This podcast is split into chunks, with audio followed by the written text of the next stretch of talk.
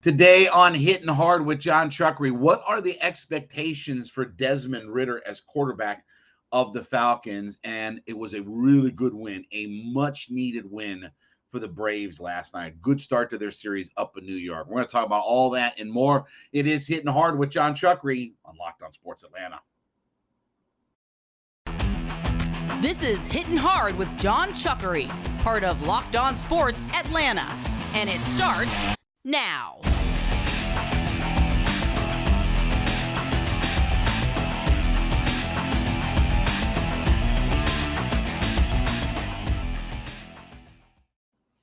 Welcome into another edition of Hitting Hard with Jon Chuckery on Locked On Sports Atlanta. We thank you so much for being a part of the show. We ask you to head over to youtube.com, put in the browser Locked On Sports Atlanta, find us, subscribe to our page, growing every day. Appreciate everybody being a part of the new community that we're growing over there. Give us a review. Tell us what you think about the show. And of course, I want you to follow me on my personal Twitter page. That would be at JMCH316.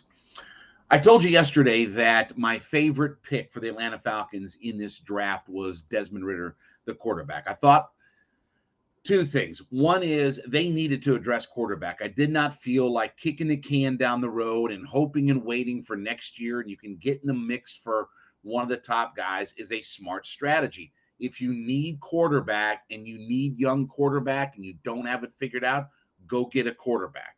Now, not just waste a pick on a quarterback, but go legitimately get a quarterback that you draft and invest in. So I thought that was important. The other part is too, I like Ridder and I like his skill set. And I talked about, I think the value of where they got him from, and he's a winner in this, and the other. So, what is the expectation? I'm hearing a lot of chatter about, well, maybe Ridder can come in and start and do this and then. Slow your roll, everybody. Slow your roll. Okay. There's a lot to like about Desmond Ridder, but if we're being honest about it, okay? First off, Desmond Ridder has to improve his accuracy as a quarterback. Last year at 64.9%, the year before was better, 66.2%. Before his college career, he's a 62% completion. Now, that's not a bad number in the NFL, but if that's your starting point in college, you've got to get that up. If you're going to be an effective quarterback in the NFL, you better be 65, 66%. The top guys push towards 70, but to the competition level that Desmond Ridder saw. Now, understand, look, because of how good Cincinnati has been the last couple of years, he did have games against Georgia, Alabama, Notre Dame, Indiana. He did play Power 5 teams over the course of the last couple of years, but a lot of his bones are made from Central Florida, Memphis, UConn, whatever school you want to throw, you know, Houston, which is a better than average conference. I'm not going to completely knock the conference because of the non power fives, it's got some of the best football, if not the best non power five conference in it. But there is some competition level that has to be factored in. There's always that curve of learning. Also, too, his offensive system that he ran in college. I mean, it's not a stay in the pocket, push the ball downfield. Now, Ridder's not a tuck it and go, run first kind of guy. You know, he can run the football, and actually, his rushing yards last year dropped quite a bit from the season before, but you know, that's a matter of developing as a quarterback. In the NFL, whether you like this or not, okay, we talk about running quarterbacks and mobile, you definitely want to have mobility. But the NFL isn't a tuck it and run type of league. Guys get killed doing that in the league. You still in the NFL have to be able to stand in the pocket, navigate your way through it, and push the ball downfield. That's still the NFL game. It's not just run around, huck it all around, drop back, run for your life, throw it up in the air, and this, that, and the other. That crap doesn't work in the NFL. That'll get you that'll get you killed and that'll make your career be knocked out in a heartbeat. Now, I know a lot of people have talked about the Russell Wilson thing. Well, Wilson was a third round pick and he came into. Okay, let's remember a few things about the situation that Russell Wilson came into. Okay, one is he had a 1500 yard running back, double digit touchdown guy. That kind of helps. Ain't nobody like that on this Falcons roster. he also had an offensive line that had Russell Okung, who was a Pro Bowl uh, guard, and then he also had the first team All NFL center in Max Unger. so um, he had two outstanding offensive line. I apologize. Uh, Okung was a, a tackle, not a guard, but he had a Pro Bowl tackle and he had the first team All NFL center. Okay, with all due respect to the Falcons, they don't have multiple Pro Bowlers and first team All NFL guys running around to protect him. And then also adding the fact that their defense, you know, with Clemons and Irvin, they had 20, they had two guys that combined for 20 sacks. Okay, the whole team didn't have 20 sacks. So many differences that it's not even comparable to the situation out there. The best thing for the Falcons is Ridder comes in, he learns the system, he works with Arthur Smith, he develops, you know, some things about NFL quarterbacks and tendencies that you have to get right, works on his accuracy, and slowly works himself in. Now, I do think that Ridder very much could play this year because history says that Marcus Mariota is a guy who's going to get hurt. You know, he's going to have the injury bug and he's going to find himself injured. So there could be a game or two and get through six to seven weeks of Marcus Mariota before Desmond Ridder would be pressed into duty. But it's not a good idea in my book that Desmond Ridder comes in and tries to win the job and start right away and all those kinds of things. And I understand if you have a third round quarterback, you're already looking at him as your guy, and there's always that overreaction. I get and understand that. But this is a guy, while he's got a lot of skills and he's got a lot of ability and he's a winner, has to work on certain things. You have to be more accurate in the NFL. You have to learn to play and navigate within the pocket in the NFL. You can't just run around for your life and roll out because you've got elusive ability and just think you're just going to throw it and run. It's not how the league works. Also, too, those windows of throwing the football. You know, you don't get guys just always running wide open and free because you're playing, I don't know, you're playing Navy. Okay. How many defensive backs from Navy? Yeah, I'm 50 years old. You know how many defensive backs from Navy I remember in the NFL? That'd be none. Okay. But those are the kinds of guys you play against in college. You won't get that luxury in the NFL. Windows are about that tight. You have to learn to throw in them. You have to learn to time the thing out.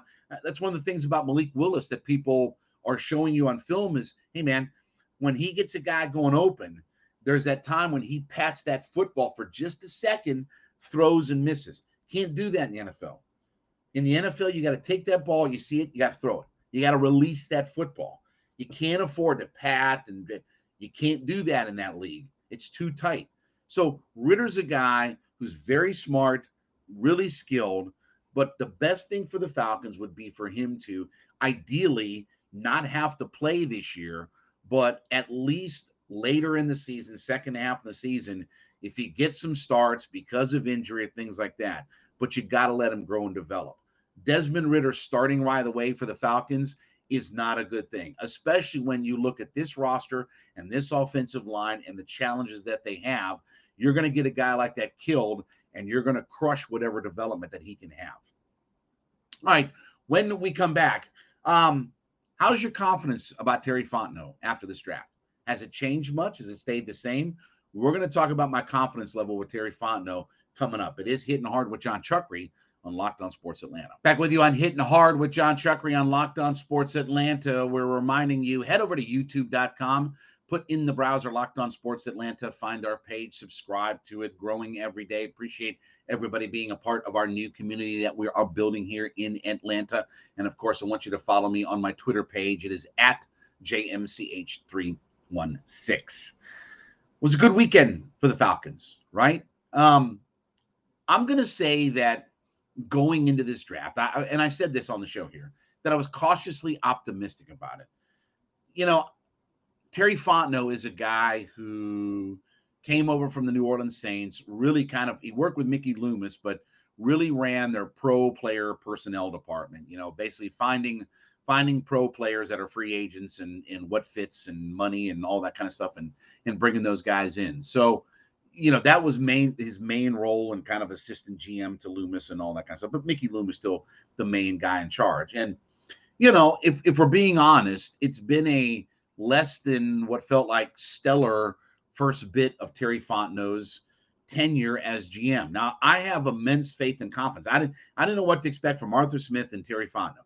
After last year, I think Arthur Smith and Dean Pees proved to me that they can coach. They took a worse roster than the year before and found a way to win three more games with it and just had to put pieces and parts together to make this thing happen. So I thought they coached much better. They still had some work to do. There still was some clock management, some time management things, but I thought they did their job. Now the, all of the burden fell on Terry Fontenot, who, if we're being honest, they didn't get a lot of their out of their free agents. They found one really good free agent in Cordarrelle Patterson, but by and large didn't get much out of their free agent class. Their draft class did next to nothing. Um, top to bottom, you didn't get a ton. Yeah, I know Pitts was a thousand yard wide receiver or whatever, but let's be honest, his impact and only one touchdown didn't really change up the culture of the offense. This offseason, you know, I've had my issues with the fact that the Falcons have they brought in Ryan Pace, the, the fired GM of the Bears, and you know, we have 14 former Chicago Bears and players, coaches, front office personnel. And I'm kind of scratching my head like, why are we pulling from a bad organization? And then night one of the draft happened, and we're back to pass catcher. So a lot of things that just kind of made me like, eh, okay. But I thought Terry Fontenot did himself well the rest of the draft. Am I more confident in Terry Fontenot? Yes. Um, they did change their college scouting department. That was one of the things that they did turn over, that they kept everybody in place when they first came in, which is understandable. I mean, you've got a lot to figure out and a lot to have to do. You don't necessarily want to do that. But that was certainly their college scouting department over the last few years has been awful. Uh, there's no other way to describe it. Awful. They haven't gotten a lot out of any of their picks, first, second, third, no matter what it is, their picks have not panned out. So that change and then the draft do make me feel a little bit more confident about Terry Fontenot. I'm fully confident in Arthur Smith's ability to coach and Dean Pees' ability to coach defense. And, and I think the fact that they brought Dean Pees in was a great hire to start with. But we'll find out in two or three years about what Terry Fontenot really is. This this draft class becomes very important because you're moving on and you're transitioning. Look, this is the first time since going into the 2008 calendar year or going into the 2008 draft that you had as much instability in the roster as what you have you know, we've gotten kind of spoiled about for the last whatever 14 years, 13, 14 years. We haven't had to worry about drafting a quarterback. They drafted one quarterback in Matt's tenure. You know, we didn't have to worry about too many things because, okay, you know, the roster was built. You made the big trade for Julio when you thought your offense needed to take a turn. And even as you moved on from Roddy White and Tony Gonzalez, you brought other pieces and options in that kept that offense just kind of flowing and going and things like that. You worked on your offensive line, wasn't great, okay, but you did have a few pieces. Obviously, the Super Bowl year, you drafted a whole bunch of those guys on the defensive side, and Grady and Deion and Neal, and you got a lot of production out of those guys. So it felt like we were playing with a roster that we were a good team, sometimes excellent team, but we were playing, we were a good team that we were trying to get that next level up. Well, now we're at crash and burn stage. Now the the plane is dove nose first into the ground and it's blown up, and we got to rebuild all the pieces. So this draft becomes immensely important, even more than last year. I mean, obviously, you want to see guys from last year's class really take a step forward. You want to see Richie Grant take a big step forward 23.5% of the snaps last year. That's not going to cut it for a second round pick in the NFL. If that's all your guy can get on the field, you're not going to be in very good shape. So I expect, you know, obviously he'll take a step. There'll be other guys that are on the roster. The Jaylinn Hawkins of the world are going into their third year that were drafted by the last regime that you get some productivity out of. Jalen Mayfield can't be worse than what he was last year. Pitts, you hope that takes another step up and they figure out a way to get him open in the end zone for more touchdowns and this, that, and the other. But this draft class right now has to produce. And I know you're going to get production out of Drake London. Uh, Ebiketie, you know, you're going to get production out of him. I don't know what level, but you've got plenty of guys who are going to come in and have the chance to make an impact. I mean, Ebiketie is a guy who should come in and start at one of your outside linebacker spots and whose job is go crush the quarterback.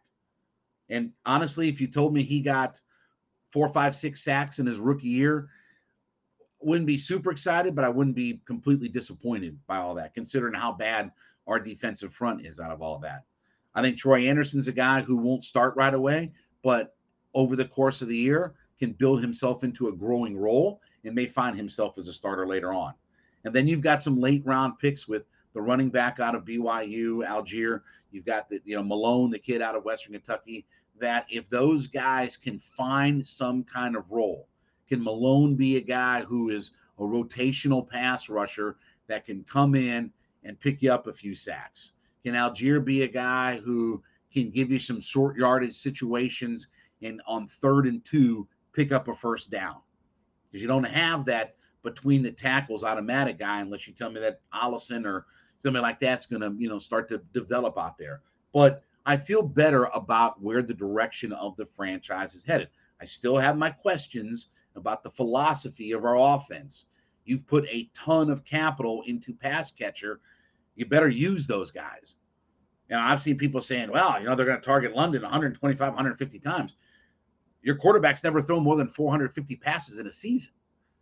You're to tell me that he's got one, he's got 150 targets out of 450 passes to one guy. I, I find that hard to believe that a rookie is going to get targeted a third of the time, but that's people's craziness and that's the stuff they throw out there for you know to consume and all that kind of stuff. But I feel better about the direction and I feel better about this draft. I like last year's draft, but it didn't kind of really pan out for the Falcons. They've got to hope that they get some production. And look, if it if it's not something where they start to find some home run pieces, you know, then Terry Fontenot's ability to lead this team and build this roster is going to become, you know, very much into question for all of it. So I feel better. I think we're moving in the right direction. I have a little bit more confidence in Terry Fontenot than I did really going into the draft. Let's hope that he really got this thing right because they need some impact players to get this roster on track and to turn this thing around. All right, coming back, uh, it was a really good night for the Atlanta Braves, and it was a very much needed night for the Atlanta Braves. We'll talk about that next as they win in Gotham last night.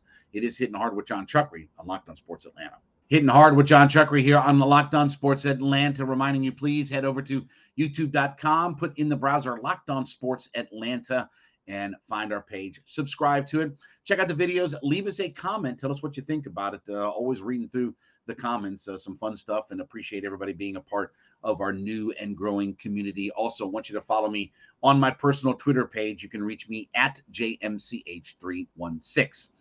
All right, last night, whew, man, that was a good win for the Atlanta Braves. And look, a, a lot going on. You know, the Braves came into this series six games back, had not played well in the nine games before. We talked about this yesterday on the podcast. Just they needed to get right. I mean, four and five against three bad baseball teams and just a lot of frustration.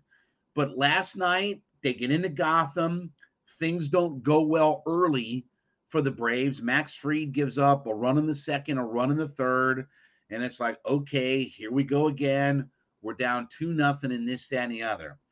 Then the game settles in. Riley hits a home run, a solo shot in the top of the fourth. Okay, now it's two to one. They add a couple more runs in the sixth inning, a couple more in the eighth, and the Braves win last night five to two. Fried after you know he got bounced around a little bit and dinged up, and he gave up a solo home run. He really settled in. You know, you look at his line: six innings, four hits, two earned runs, no walks, and six strikeouts.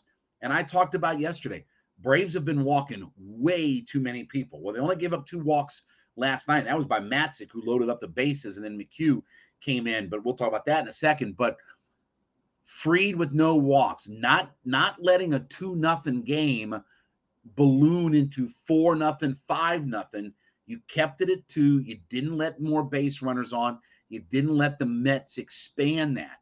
And you hung in, you hung in, you hung in to where d'Arnaud last night, three hits. Hits a bleeder out to right that knocks in a run. Great at bat later on in the game. just finding ways to get clutch hits when you had guys on base. And that's been a problem for the Braves is runners in scoring position. Well, you know, last night, you know, they they knocked in some guys in scoring position. They they took advantage of some of that. They weren't great and we're not standing, but they were good enough last night to get it done. And that was a big win. Now, you know, Matzek takes over for Fried, walks a couple of guys, bases loaded. Collin McHugh comes in and just shuts down the door with the big strikeout. He only pitched a third of an inning and threw four pitches and had the strikeout, but that was huge. Their bullpen coming up big for them again, where there has been some moments this year that the bullpen's been, you know, kind of like that. Jansen comes in, he gives up the one hit, but he shuts down the door and a good win all the way around. And this is such an, I said split, but this is such an opportunity for the Braves to kind of reclaim some of their mojo and remind the Mets who the big boys are. Okay. Remind the Mets that this isn't putting your little baby pants on and putting your diaper on and taking on whatever the Marlins or the Nationals or whatever goofball team you know that you're playing. This is the four-time division champion Braves. And boy, if the Braves can go in and take 3 out of 4, that's a gut punch. I don't care if it is early May. These are games that are still important. These are games that still matter and you're six back and you're trying to get basically that deficit and leapfrogging over teams, trying to collapse all of that. So, can't say enough good things about the gutty performance. Fried just kind of sticking it out, you know, kind of dinged a little bit early in the game. Wild pitch led to a run, the solo home run, but he hung in there and he threw 90 pitches last night, and they needed his six innings last night. And the good thing about this series for the Braves is if you look, and there's a doubleheader today. So Ronnie will only play probably the night game tonight. Ronnie not going to probably play coming off of a, a, late night last night. Not going to play the day game today. But you have four games in three days. You got a doubleheader, but you got all of your top guys. So you've got Fried, you've got Morton, you got Kyle Wright, you got Ian Anderson. You got those four guys going. They don't have Scherzer pitching. They use Scherzer on Sunday night and now he's you know he's out for the series obviously so everything lines itself up for the braves but last night was so critical that you got down you didn't panic. Fried didn't panic. He showed you why he's an ace and he worked his way through around some jams and he got you six innings of six strikeouts and no walks last night. And only the two runs that he gave up early. Didn't give up any more runs. And shorten up the game for your bullpen. And your bullpen, yeah, Matt's a couple walks, not very good, and base runners on. But McHugh comes in in such a, you know, what reminded you of like a playoff situation. Here's a chance for the Mets to get right back in this thing, right? Bases loaded, two outs. You bring McHugh in, and he shuts the door down. And that was what the Braves did so well last year, especially in the playoffs. Is just when you thought a team was ready to come back, Braves come in there and just throw the gas and they put out that fire, you know, and and just take care of business last night. So I don't think you can underestimate how good of a win that was. Now they got to build off of it, right? Here's a perfect opportunity that you came in and you kicked the Mets right in the phenomenals last night and on their home field, and they're feeling good about themselves. And the Braves had kind of stunk it up, to be honest with you. I mean, Marlins, Cubs, and Rangers, you're four and five against those three dregs. I don't care if the Marlins are above 500. They're not a good team. And they got a bunch of ham and egger jabrones that are running around out there, a bunch of metagons that are just trying to find their way through Major League Baseball. But you didn't handle your business against the bad teams. And now this series becomes important. And we talked about this that this four game stretch important for the Braves. This is a chance to get right, and you did the, the thing you needed to do. You didn't get down 0-1 in this series and have to fight your way and let's try. You took it right to the Mets. You didn't panic. You got some clutch hitting. You got a gutty performance out of Max Fried. Your bullpen came through and had a couple of kind of kind of scary moments, but they came through. Jansen comes in and shuts down the door in the ninth, and you rock and roll. And now go out today and worst case scenario, split the doubleheader. You know, Ronnie probably again won't play the first game, but go in there and split the doubleheader, and then you regroup on Wednesday, take three out of four, and I'm telling you, you do that, and you've completely gut punched the Mets for all of this. So great win last night. Good job by the Braves. All right, we uh, of course appreciate the fact that you listen to Hitting Hard with Jon Chuckery as your first listen every day, but also make your second listen ATL Day Ones. My guy Jarvis Davis, my girl Tanitra Batiste Speaking of the heart of the city of Atlanta, a couple of friends just talking Hawks, Falcons, Braves, Georgia Bulldogs, everything in the world of Atlanta sports. Step into the conversation, stay a while. ATL Day Ones, part of Locked On Sports Atlanta, and of course, free and available on YouTube and wherever you listen to your podcast. We thank you so much. We ask you to subscribe to our YouTube channel, Locked On Sports Atlanta. Find it, subscribe, review, tell us what you think.